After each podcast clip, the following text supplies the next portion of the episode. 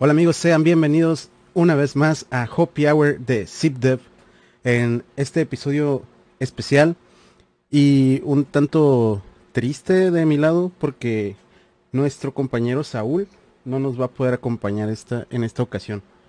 Pero pues vamos a ver qué sale, ¿no? Vamos a ver si, si puedo hacerlo yo solito o si este, voy a tener que hablarle a mitad del show a Saúl, a decirle, ¿saben qué? ¿Sabes qué, Saúl? Deja tus planes por un lado porque necesito que me ayudes aquí a hacer las preguntas.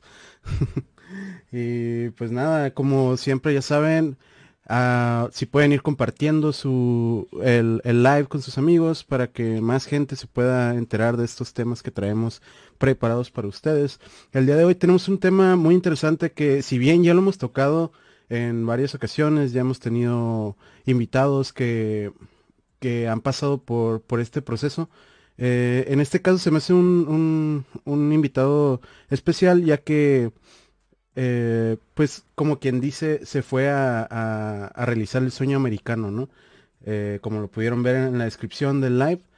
Y, y, pues ella empezó desde cero por su cuenta a programar, pero pues ella más nos va a a contar más acerca de, su historia, su experiencia, ¿no?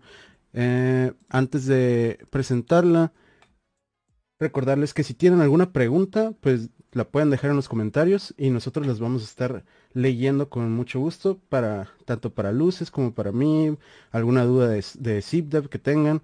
Ya saben, ZipDev siempre tiene vacantes para ustedes, así que no duden en preguntar cualquier duda. Y pues, sin más por el momento, démosle la bienvenida a Luces Huayhuaca.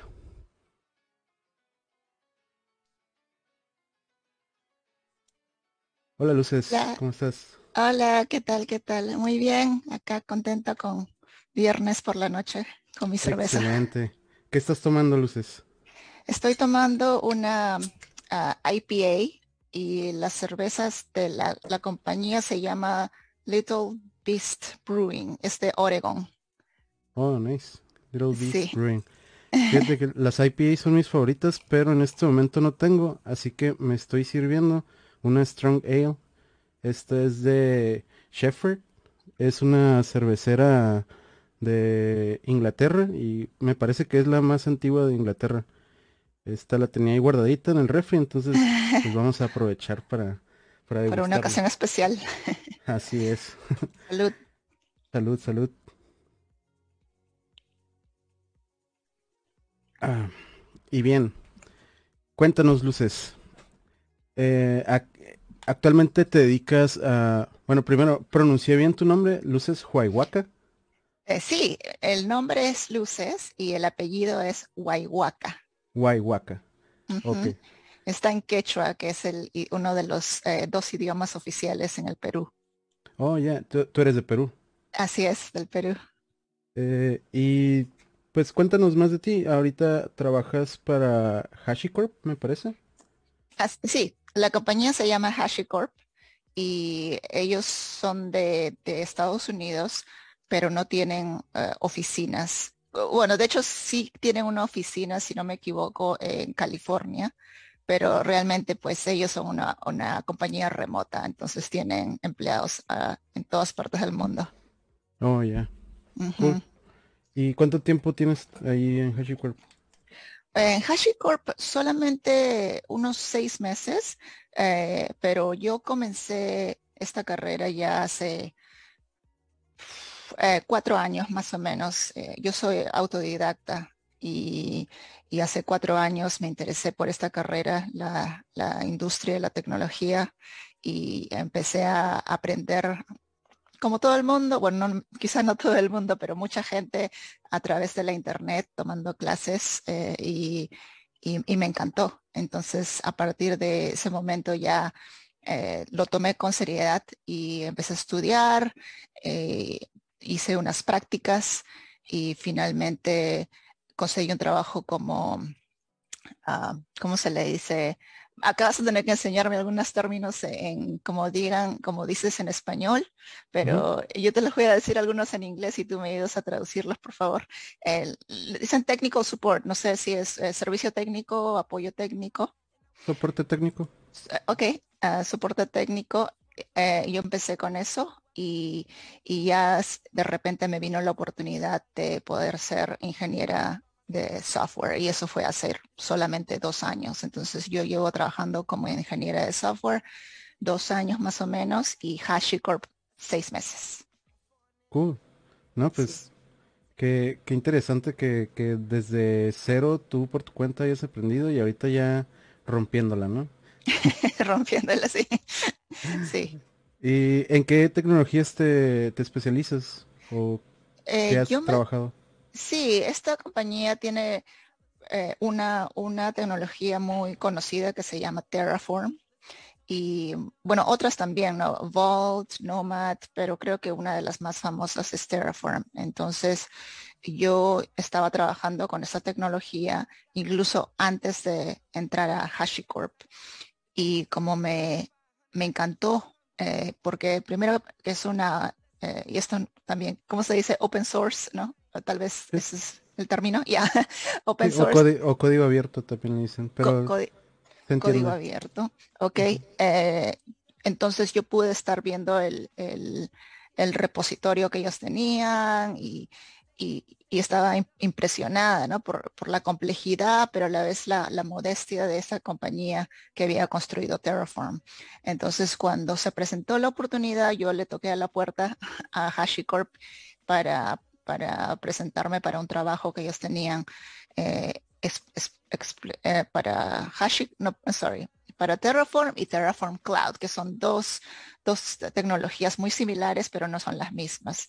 Y, me contrataron. Entonces yo vengo trabajando con Terraform, eh, pero también yo escribo mucho de mi código en Go o, Goland. Y anteriormente he trabajado con otras tecnologías eh, como React, tal vez un poco de TypeScript, AWS, Amazon Web Services y una variedad, pero finalmente yo diría que mi, mi fuerte es eh, trabajar con Go, Backend Technologies y Cloud Technologies. Ok, eh, entonces digamos que en un tiempo relativamente corto has pasado por distintas tecnologías, ¿no? Eh, sí, definitivamente. Muchas, en poco tiempo, muchísimas tecnologías.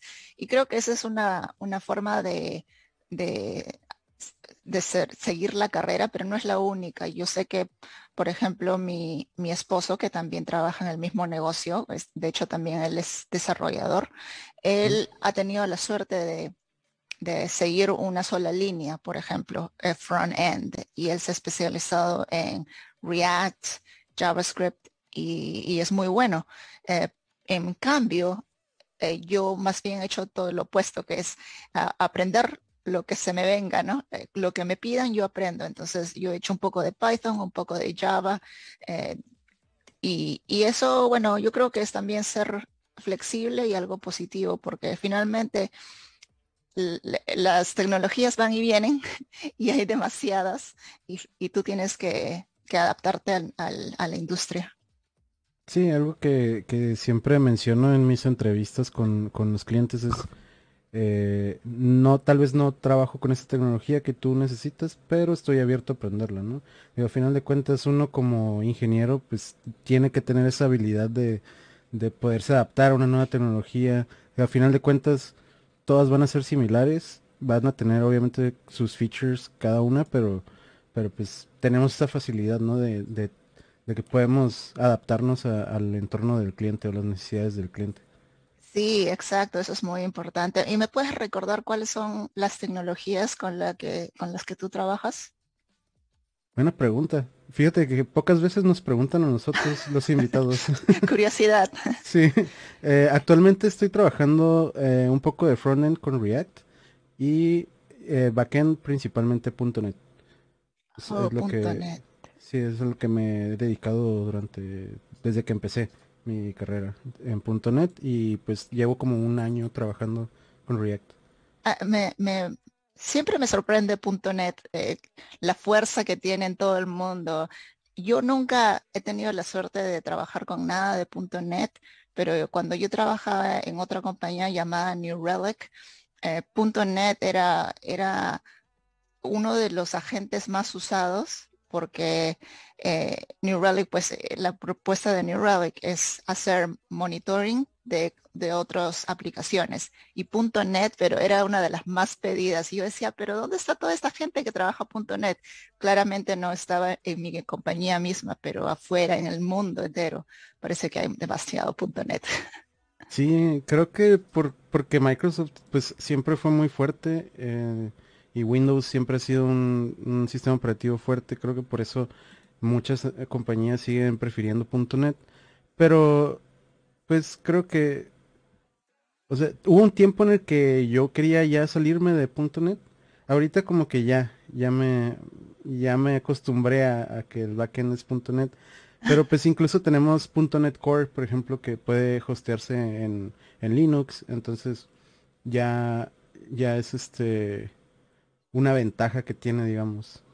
Ah, ahora me voy acordando, ahora todo eso que me dices, eh, y, esa ventaja del, Linux es algo nuevo. Es relativamente nuevo, tiene poco tiempo. O sea, no tiene ocho años, tiene yo creo como unos cinco años que salió .NET Core, algo así.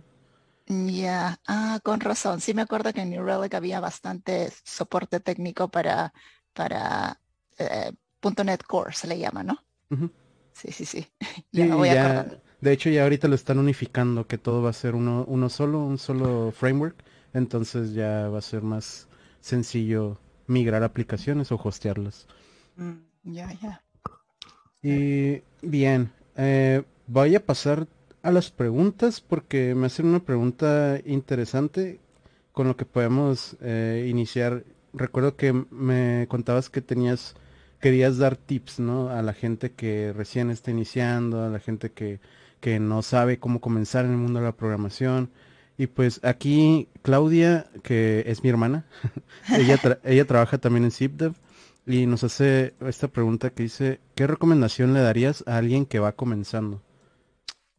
Eh, sí, para alguien que recién va comenzando y, tiene la curiosidad o el interés de ver cómo le va, de si tal vez esta puede ser un buen negocio para ellos.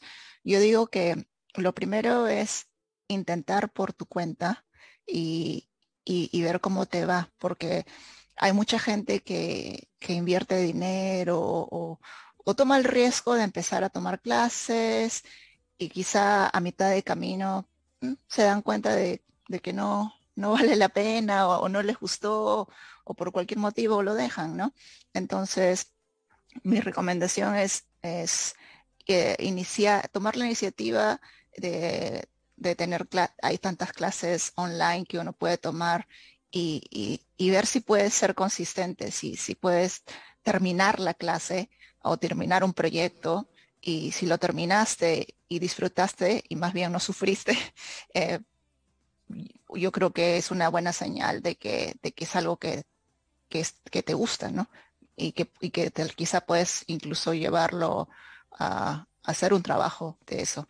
Y la otra, la otra recomendación que tengo es que unos, finalmente, si te das cuenta de, oh, esto, esto es algo que me interesa, no es solamente un juego, sino es algo que yo quisiera seguir explorando, eh, yo pienso que es muy importante dedicar bastante tiempo. Y, y cuando digo dedicar tiempo es más bien tomar en cuenta que, quizá puedas tener que dejar tu trabajo eh, actual y, dedicarte solamente, digamos, seis meses, una cosa así, a, tomar clases eh, o, o pasar esos seis meses estudiando por tu cuenta, lo que sea, pero hacerlo de una manera muy disciplinada, porque es muy fácil poder distraerse con otras cosas en, tu vida, eh, ya sea con tu trabajo, un trabajo que realmente te esté dando para pagar tus cuentas o incluso eh, pasar tiempo en tus hobbies, actividades, pero lo importante es dedicarse a esto porque es absorbente, eh, yo no creo que es difícil de aprender. Yo creo que más bien es una cuestión de, dedicarle el tiempo necesario para poder aprender. Porque es difícil en el sentido solamente de que, de que es un cambio de mentalidad, ¿no? Eh, yo, por ejemplo, no, anteriormente no tenía ninguna relación con las tecnologías, entonces era completamente nuevo para mí. Y por eso tuve que eh, ¿cuál es la palabra? Eh, meterme completamente a ese tema, porque de otra forma no iba a poder aprender. Entonces, yo creo que esas dos cosas, dedicarle el tiempo, eh, un buen tiempo a solamente hacer eso, aprender nada, nada más que ese tema. Y la segunda cosa es reconocer si disfrutas eh, aprendiendo. Muy bien, pues de hecho me comentabas la, la vez anterior que platicábamos que antes de ser programadora te dedicabas a escribir para la televisión. Sí, sí, era, ese era mi trabajo anterior. Yo era guionista y, y este es un trabajo, pues, que uno diría es bastante distinto al, campo tecnológico, ¿no? Pero, pero yo creo que sí tiene muchos paralelos porque, eh, y, y quizá tú puedas corroborar, pero yo pienso que escribir código es, un arte, es, bastante creativo. Uno puede solucionar un problema de distintas maneras y, es como si fuera tu propia firma. Entonces, tú escribes un código y la gente lee tu código, es una forma de comunicarte y puede ser muy claro, muy nítido o puede ser bien confuso. Y de igual manera, cuando uno escribe guiones, ah, uno puede tener su propio estilo de escritura y finalmente es una pieza que tú le pasas a otro y que comunica algo, ¿no? Entonces, yo, yo he encontrado muchos paralelos entre escribir un script y escribir JavaScript. y, pero, pero finalmente, ¿no? las carreras sí tienen, tienen cosas muy distintas, pues, eh, pero yo creo que es, es, algo de lo que yo aproveché o que le, le le encontré el, eh, el privilegio a, mi carrera anterior y de lo que pude hacer algo de uso en mi carrera actual. Muy bien, sí.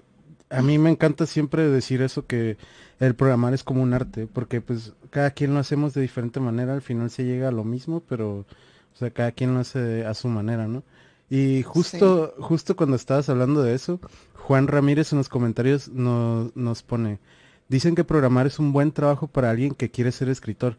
Brandon Sanderson dice que para programar y escribir usas la misma parte del cerebro. Y oh. pregunta. Interesante. Tal, vez por eso tu transición fue muy smooth, ¿no? Como muy... Sí, jamás lo había pensado. Eh, perdón, ¿quién es la persona que estaba citando? Ah, Brandon Sanderson. Brandon Sanderson. No, no conozco a esta persona. podemos buscarlo en este en este Hopi Hour somos muy muy didácticos. Ah. Es un autor americano de fantasía épica y ciencia ficción. Oh, y esa es la persona que dijo que hizo los paralelos. ya, qué interesante. Sí, completamente de acuerdo. Y, y, me, me, agrada que saber que tú piensas que, que el, el escribir código puede ser algo puede ser algo artístico, ¿no? Mucha gente piensa que es exclusivamente técnico, pero no es verdad. Sí, sí, es que vamos a lo mismo, es, sigue siendo una expresión humana el que tú te sientas a escribir tu código porque no todos lo vamos a hacer igual. Eh, y, pues sí, si bien no estamos tratando de, eh, expresar un sentimiento tal vez, pero sí estamos a final de cuentas escribiendo, ¿no? Finalmente estamos escribiendo, sí, y otros leyéndolo.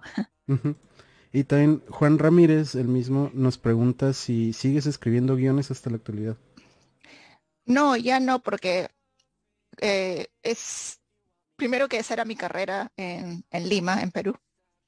Y, y, yo cuando me mudé acá, eh, como inmigrante, lo primero que tuve que hacer es aprender el idioma, ¿no? Aprender inglés.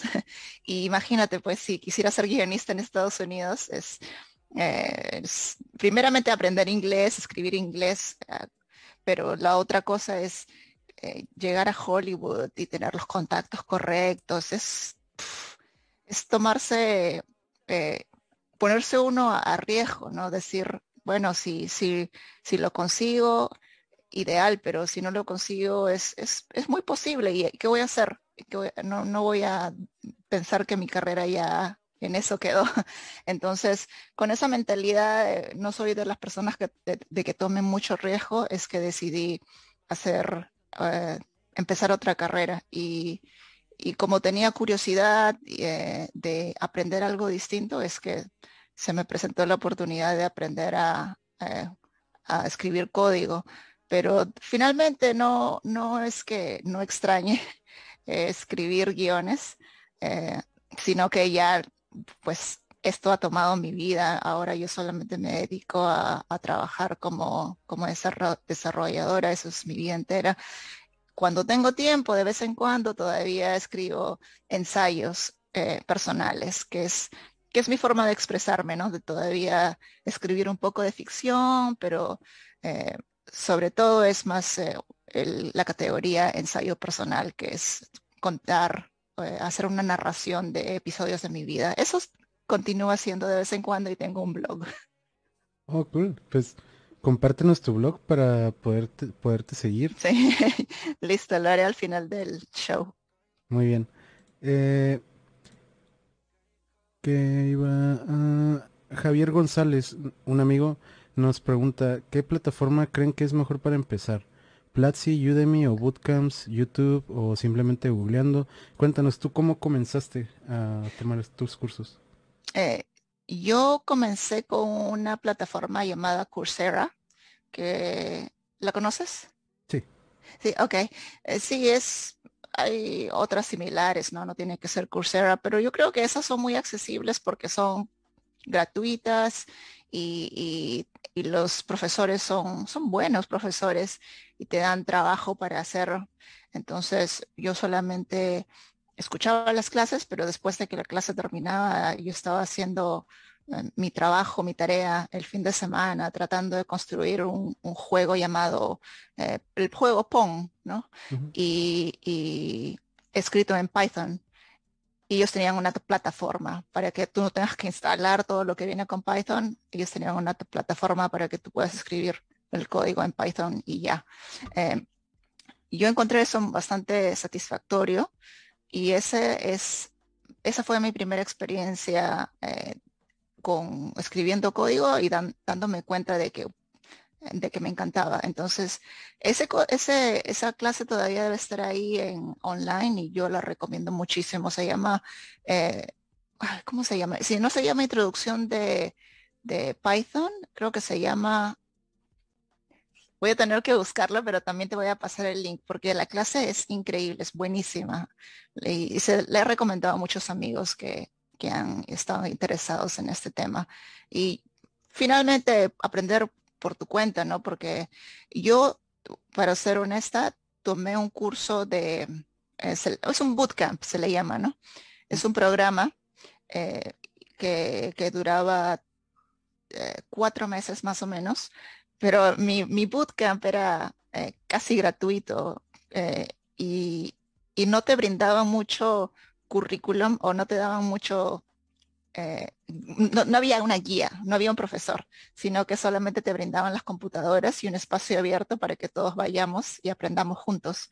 Entonces, más bien eh, resultó muy interesante porque hice bastante trabajo en conjunto con otra gente, pero realmente no recibí la guía, no, tenía nadie que me enseñara más que yo misma y entre mis compañeros, ¿no?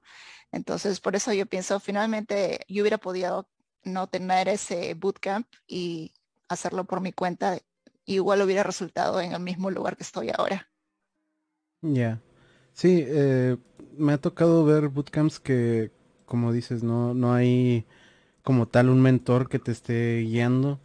Y siento que sí es importante porque muchas veces puedes tener a alguien que está recién comenzando y, y se lleva a las malas prácticas de programación que encuentra en internet, ¿no? No, en internet no siempre van a estar las mejores prácticas, entonces siempre es, está bien tener a alguien que, que, te vaya guiando, que te vaya diciendo esto hazlo así, esto así, tal vez no. Entonces sí, sí lo veo importante, pero pues a final de cuentas tuviste, digamos, el pretexto, ¿no? Con el bootcamp para, para tomar las riendas por tu cuenta, ¿no? Sí, y, finalmente eh, sí me enseñó algo importante el bootcamp, que tal vez no fue la parte técnica, pero sí me enseñó algo muy importante que, hasta ahora, el día de hoy, yo lo aprecio muchísimo, que es eh, saber colaborar con otros. Y, y es, puede ser un proceso muy difícil. De hecho, uno se va a cruzar con mucha gente que es difícil de trabajar. Eh, no porque tú, tú estés correcto y ellos estén equivocados, sino porque porque pues tienen su propio estilo, ¿no? Y tú también tienes tu propio estilo de trabajar, pero ese, ese conflicto solamente te hace más eh, fuerte a, largo plazo, porque aprendes a negociar, a, tener conversaciones que finalmente llevan a, resolver un problema. Y, esto hasta el día de hoy yo lo valoro. Sí, definitivamente. Eh, el trabajo en equipo no nos vamos a librar de él, así que hay que aprender a pues a escuchar y, también a, dar nuestras opiniones de una manera asertiva, ¿no? Eh, cuéntanos un poco más de, cómo fue, cómo fue cuando te fuiste a Estados Unidos. no, no, sé por qué hayas tomado la decisión, pero ¿cómo fue el empezar? O sea, fuiste para buscar trabajo de programación, decidiste programar ya estando allá en Estados Unidos. Eh... En, mi, en mi caso fue, eh, sí te puedo contar, yo, yo vine acá porque alguien me convenció, mi esposo. mi esposo, él creció acá en Portland, yo vivo en Portland, Oregon. Él quería, nosotros nos casamos en Lima y él quería regresar a, su tierra natal y, me decía, uy, te va a encantar Portland, que es lindísimo, ¿no? Y así me convenció, nos vinimos acá y claro, para mí no es que fuera un choque cultural, sino que más bien era empezar de cero, ¿no? Como decía, en Lima yo tenía una carrera y ahora no tenía nada, excepto mi familia, ¿no? O, su familia, que ahora es mi familia. Eh, pero por eso es que yo, eh, yo vine acá y una vez que estaba acá decidí intentar algo que, no que con seguridad me diera trabajo, pero más bien algo que, que yo supiera que me daba la confianza de que si yo me dedicaba a tiempo entero y era disciplinada, que sí me iba a dar para, para comer. Ah, entonces, mi esposo felizmente ah, en ese momento tenía un trabajo estable, eh, entonces yo pude dedicarme a por completo a tratar de aprender programación porque él estaba trabajando, entonces yo podía estudiar a tiempo completo y, fue así que, me inicié, ¿no? Y al, al grado de que él se dio cuenta de que yo estaba teniendo tanto, ah, tanta pasión y tanta, me divertía tanto mi nueva, mi nueva carrera o la carrera que estaba comenzando, que él mismo se, se motivó a dejar su carrera anterior. Él trabajaba en ah, seguros y le pagaban bien. ¿ah? Entonces, eh, eh, yo me sorprendí cuando él me dijo, creo que te está yendo tan bien y te encanta tu carrera. ¿Tú crees que a mí también me podría ir bien? y, yo le dije, claro, tómate. Ahora yo ya estaba trabajando, entonces esta vez le di la oportunidad a él de que dejara de trabajar y él empezó a estudiar programación. Esta vez él fue a un bootcamp, uno de los mejores, no sé si en el país, pero definitivamente en Portland, uno de los mejores bootcamps que he visto en mi vida. Y solamente puedo decirte esto porque yo lo vi a él aprender en este bootcamp, lo, lo entrenaban, hacía, escribía algo, algo eh, algoritmos en, la, ¿sí? en la pizarra, lo entrenaban para que haga entrevistas de trabajo. Todo esto le dio la facilidad de que apenas terminó su bootcamp, él ya tenía trabajo, imagínate. Entonces, sí, e, esa es nuestra, nuestra, nuestra historia de que, de, bueno, mi historia de cómo llegué yo a Estados Unidos y la historia de cómo él terminó trabajando en lo mismo que yo. Oye, qué padre. No sé por qué pensé que, él ya se dedicaba a eso cuando lo mencionaste hace rato, pero qué, qué padre que, que, que pues haya sido tú primero y ya después él vio que te gustaba tanto, dijo, yo también le entro.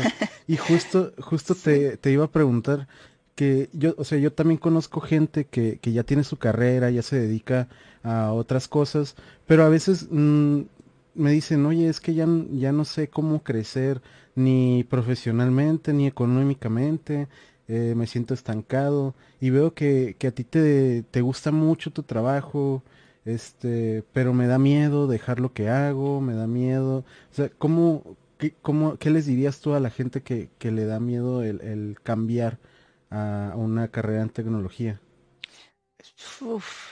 Eso es muy difícil, ¿no? Poder motivar a alguien a, sí, deja tu carrera, olvídate, te va a ir muy bien. Eh, pero yo sí me siento eh, tranquila diciéndole a la gente que, que es, una carrera que tiene mucho espacio. Para nueva, para que nueva gente ingrese a este ámbito de trabajo. Uf, tanta demanda, ¿no? Que ya había mucha demanda cuando yo empecé hace cuatro años y la gente decía, va a haber más demanda. Y ha llegado al punto de que hay mucha más demanda de la que se preveía anteriormente. Entonces, eh, yo creo que por lo menos en ese sentido se pueden sentir tranquilos de que no es que vayan a tener que estar peleando su puesto de trabajo con otra gente, no. Más bien, eh, lo que sí es difícil eh, recomendar con confianza es si a alguien le va a gustar a largo tiempo. Es, uno puede decir, pues, uy, qué divertido, ¿no? Eh, por un momento, pero tienes, tienes la capacidad para, para hacer de esto tu vida. Eso sí es un poco más difícil recomendar a la gente, pero por eso digo, si es que tienes la facilidad y la y la el apoyo de alguien, por ejemplo, yo tuve el apoyo de mi esposo en ese momento, eh, pero si tienes el apoyo de tu familia para poder dedicarte unos meses a tiempo completo y, sientes que durante ese tiempo te divertiste, el trabajo va a ser difícil, tiene que ser difícil. Si no es difícil, es raro. Eh, pero si fue difícil y lo disfrutaste a tiempo completo durante esos meses, entonces, entonces te va a ir muy bien, te va a ir muy bien. Y lo más importante es que este ámbito es tan flexible. Entonces, tú y yo somos desarrolladores y eh, quizá tú trabajas en .NET y yo trabajo en Go, pero la cantidad de espacios y áreas roles que existen en la industria tecnológica es increíblemente grande. Entonces, si, si te interesa ese tema y eres una persona curiosa, no pienses que vas a trabajar con back-end, front-end necesariamente, sino puedes ser diseñador, diseñador, puedes trabajar en ventas, tantos roles, product manager eh, o gerente de otros ingenieros, tantos ámbitos que hay. Eh, y, lo más importante es que esta industria es muy, eh, eh, es muy acogedora. Eso es, muy acogedora. Y no solamente en Estados Unidos, yo me he dado cuenta que la industria es acogedora en general porque justamente hay tanta demanda, ¿no? Sí, ya lo hemos comentado también en otros episodios, pero es increíble cómo la cantidad de ofertas ha incrementado últimamente. Justo este, lo, he platicado con amigos, este último año, eh, personalmente, bueno, él, a él también le ha pasado y creo que a muchos nos ha pasado, han incrementado el número de solicitudes en LinkedIn, pero de que diario tengo solicitudes de, reclutadores de diferentes partes y es como, wow, eh, eh, o sea, sí, sí me había pasado que, que me llegaba una a la semana, tal vez dos al mes pero ahorita que ya casi diario tengo mensajes, es como, ¿qué está pasando, no? O sea, realmente la necesidad del mercado es bastante grande. E incluso se puede notar en, por ejemplo, aquí en ZipDev, ya casi llegamos a los, a los 100 empleados cuando el año pasado terminamos en la mitad, si no me equivoco. ¿En un año se duplicó? Sí. Oh, increíble. Sí, o sea, es, es, es una barbaridad la cantidad de, de, vacantes que hay en tecnología. Digo, era, eh, como dices tú, ¿no? Era algo que ya veíamos venir, pero no, no se pensaba que, iba a ser tanto la necesidad. No se pensaba, y yo creo que mucho ha tenido que ver la pandemia. Eh, quizás una de las pocas cosas positivas de la pandemia, que se ha reconocido que el trabajo remoto y el talento eh, tecnológico es tan valioso, ¿no? Sí, definitivamente. Y creo que eso también ha abierto puerta a nuevos proyectos, a que haya más, pues sí, más proyectos, más gente, más, más dinero eh, de promedio. Entonces, eventualmente vamos a, estar en un, en un problema de escasez de programadores y esto sigue creciendo. Sí, sí, y en, mi compañía por lo menos, pero yo escucho que muchas compañías acá en Estados Unidos están buscando talento afuera, porque los, eh, el talento acá adentro de Estados Unidos es, es, limitado, entonces ahora están yendo a buscar otros países y durante el tiempo que yo he estado en HashiCorp, que ha sido seis meses, yo he visto cómo se han empezado a contratar de otros países, por ejemplo, de Brasil, ¿no? Y, y eso ha sucedido así de la noche a la mañana. Increíble. Justo ahorita en CIPTEP creo que ya es la mitad de, empleados brasileños y la otra mitad del resto de Latinoamérica. Oh. Cuando antes éramos todos mexicanos. Ah, no te creo. ¿Y, y, por, ¿Y cómo es que no tenían interés? ¿O es que había un contacto en México y así fue como se fue expandiendo en México nada más? iniciamos en México y poco a poco se, fueron buscando ya en ah. otros países.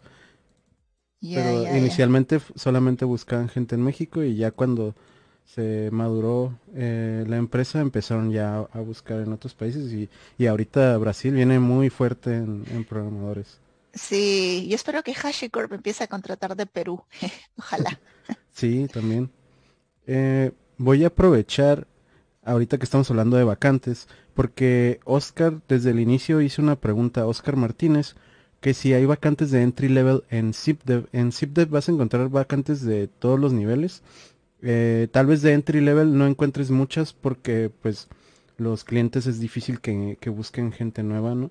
Eh, pero pero sí hay, o sea, siempre siempre va a haber, siempre este hay la oportunidad y si no encuentras una vacante en, la página que es zipdev.com diagonal careers, ahí lo pueden ver en los comentarios en close.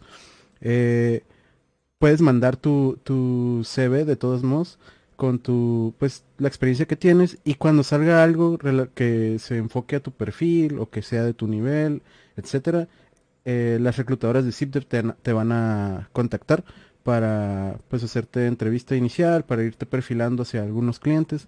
O sea, siempre, siempre hay la, la posibilidad. Y yéndonos con los comentarios, eh, Javier González también nos, nos pregunta acerca de Git.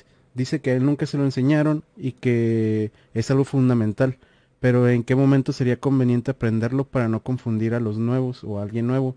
Eh, yo, en lo personal creo que desde el inicio es debería enseñarse pues sí, como algo básico. No sé, ¿tú qué opinas? Sí, yo estoy de acuerdo. Git tan, tan importante, ¿no? Y hacer la diferencia entre Git y GitHub, pero las dos cosas en conjunto son importantísimas eh, desde el principio y, yo no yo no me daba cuenta de esto hasta que tuve un trabajo como como desarrolladora y poder hacer este este trabajo en, en colaboración y entender Git y GitHub ha sido pero valiosísimo. Hasta el día de hoy sigo aprendiendo GitHub y a veces da vergüenza, ¿no? De que, uy, esto debía aprender.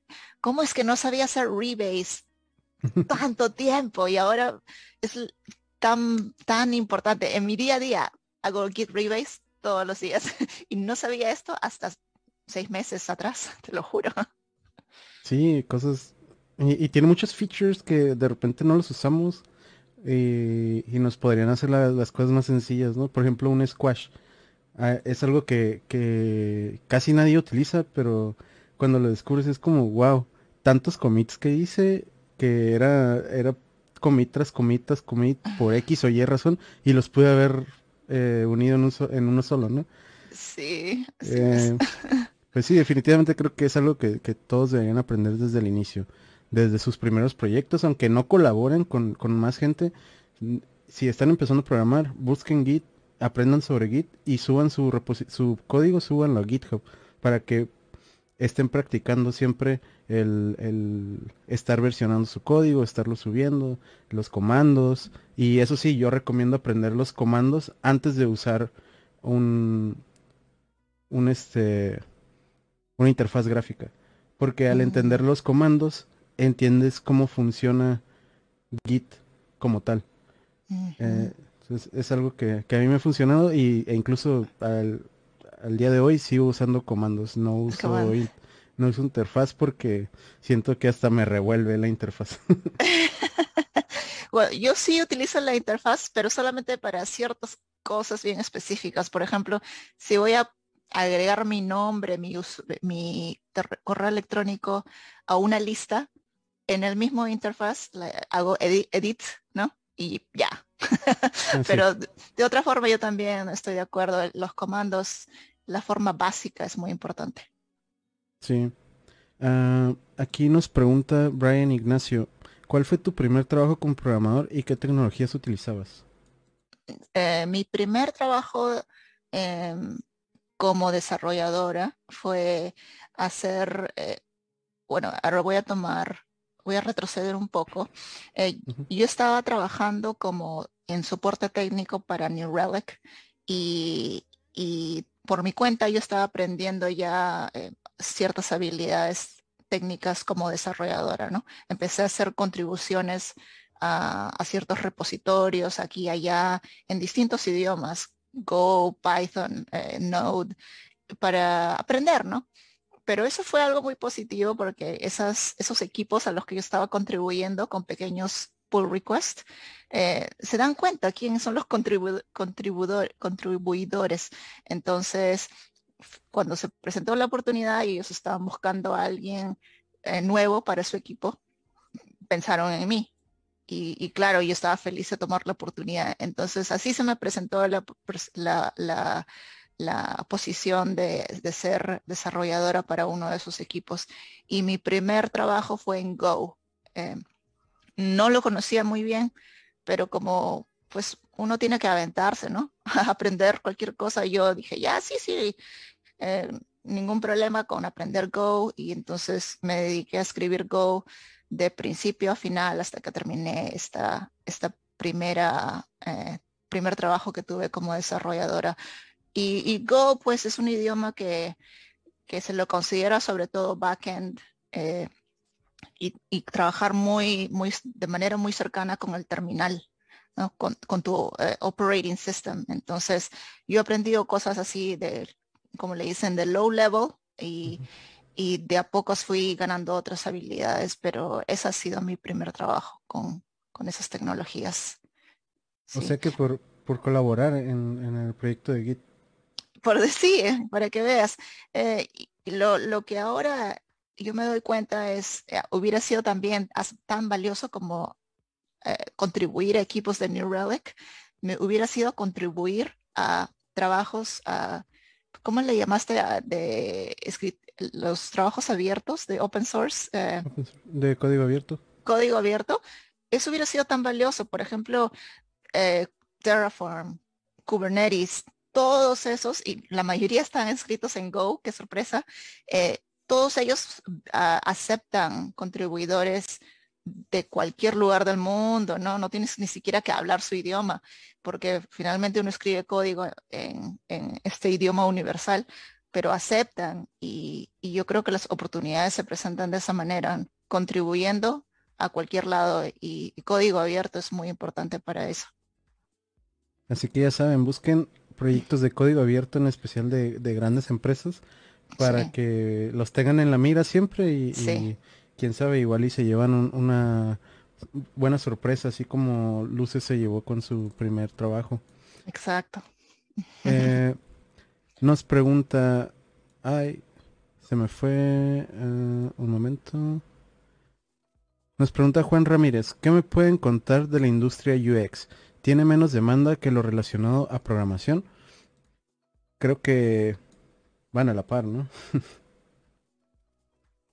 sí, la verdad es que yo no tengo mucha familiaridad con UX en el sentido de que yo no he trabajado en eso, pero yo admiro a la gente que trabaja en UX, eh, sobre todo porque son en, donde yo he estado trabajando en HashiCorp New Relic, son pocos. Eh, y cuando los contratan, todo el mundo se pelea por ellos. todo el mundo quiere tener un especialista en UX, UI y no todos los equipos lo tienen, ¿no? Pero cuando hay uno, son peleados. Sí, yo sí he visto bastante necesidad de UX. Digo, tener un UX, como dices, es muy peleado porque al final le da un valor agregado a tu producto, ¿no? Eh, el, el, UX, para los que no sepan, es el que se encarga de la experiencia del usuario. O sea, no es un... Muchos lo confunden con un diseñador gráfico o un diseñador de pantallas, pero si bien sí te entrega el UX unos mockups o unos wireframes o diagramas o pantallas en, en, el puro diseño, el, el UX tiene un porqué de, de, que las pantallas estén de esa manera, porque un botón está aquí, porque esto está de este color, porque la barra de navegación está de este lado, eh, porque estas opciones se muestran así. Eh, el UX es el que, el que decide cómo el usuario va a utilizar la plataforma o el producto que, estás programando. Entonces, el tener un UX le da valor a tu producto o tu proyecto porque va a tener ya esa sensación al, usuario final que no va a ser que se que no le guste tu, aplicación o tu página web. a final de cuentas, el UX lo que debe hacer es, es utilizar eh, pues lo que la, la gente le, gusta tener en las aplicaciones, lo, agarra y lo adapta a tu aplicación. Entonces, por eso digo que va, puede ir de la mano con la programación, porque a final de cuentas, mientras existan aplicaciones que tengan usuarios, vas a necesitar un UX tarde o temprano. Y si, y si crees que no lo necesitas, pues entonces tal vez sea porque tú eres UX y eres muy bueno o no sé, pero en mi experiencia en todos los proyectos donde hay un UX, hay un hay, hay menos feedback negativo por, por el lado de los usuarios. Sí, yo estoy de acuerdo con eso.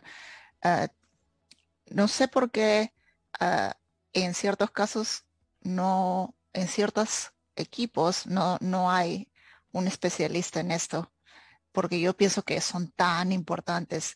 Hay tanta falta de atención en este tema y, después uno se da cuenta, ¿no? De que desde el otro lado los usuarios reconocen esta falta y después tu producto pues no llega al nivel que debería estar y después uno tiene que darse cuenta, ah, bueno, yo, mismo lo hago, que ha sido mi caso, en algún caso, como no tenía un especialista en UX UI, yo mismo tuve que estudiar a mis usuarios y tratar de venir solucionar ese problema, pero mucho mejor si pudieras tener a alguien ahí apoyándote. Sí, nos ahorra mucho y mucho retrabajo también, porque al final, o sea, haces, ya hay alguien que se especializa en eso, ¿no? Alguien que ya sabe cómo el usuario eh, lo va a disfrutar, entonces ya no necesitas estar retrabajando ni estarle preguntando a todos los usuarios si les gustó o no. Sí. Eh, pues antes de, ya estamos llegando al final de la recta, entonces si tienen más preguntas, es momento de, ponerlas en los comentarios para seguirlas leyendo. Eh, pero antes de llegar al final, Luces, eh, algo que quieras, que, quieras comentar, algo que te haya faltado mencionar, eh, no sé, algo mm. que, algún tip que les quieras dar. Bueno, sí, yo creo que para el, volviendo al tema de la gente que recién está empezando, una cosa que considero también importante y que no mencioné antes es que uno tiene que tener paciencia. Eh, es muy fácil frustrarse y pensar que, bueno, yo no sirvo para esto, ah, me resultó muy difícil y, compararse con otra gente, porque siempre va a haber alguien que lo hace mejor que tú y, que es más técnico o que es mejor a esto o aquello.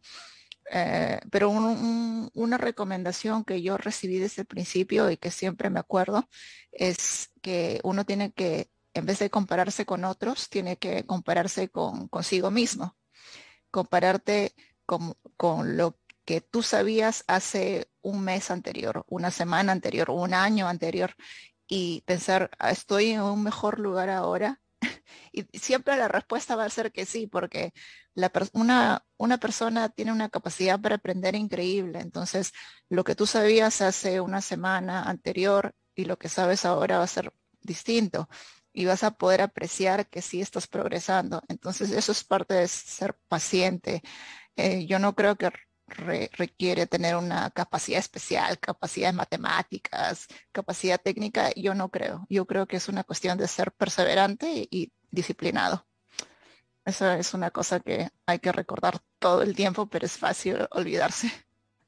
Sí, porque sí puede llegar a pasar también que, que de repente ya estás frustrado porque algo no te sale o algo no entiendes y es como simplemente recuerda que así estabas tal vez hace un mes, hace dos semanas, tal vez ayer y tal vez ya solucionaste el problema de ayer y hoy solamente es un problema nuevo que vas a solucionar porque pues al final de cuentas todo, todo va a tener su solución, ¿no? Y, es nada más seguir perseverando.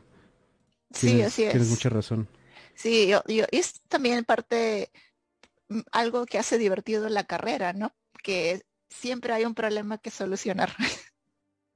Así es, creo que, que, es algo de lo que me motivó, por lo menos a mí, a, estudiar esto, que hay tantos problemas y podemos darle solución a ellos y si no, también podemos generar más problemas para solucionar, así que siempre, siempre va a haber algo que, que hacer, ¿no? Eh, aquí Gabriel Quispe nos pregunta, pensé que, que era un comentario, no sabía que era pregunta. Ah, también nos manda, nos dice saludos desde Perú y nos vamos a los ah. Estados Unidos, dice. Qué lindo. saludos. Sí, reconocí el apellido, Quispe es bien peruano, igual que el mío, Guayhuaca. ah, mira. Me encanta. Que, pues qué bueno que, que, que, ya estás inspirando a gente de Perú a, a, unirse a esto. Y pregunta si gRPC se debe usar para Internet of Things en .NET. Eh, la verdad, yo no tengo la respuesta, eh, pero qué bueno que mencionas el tema porque creo que no hemos tenido como tal un happy hour de Internet of Things. Entonces, es, un, es una buena idea para, los, para el siguiente live. ¿eh? Este, así que una disculpa, Gabriel, por no poderte contestar, pero no conozco esa herramienta.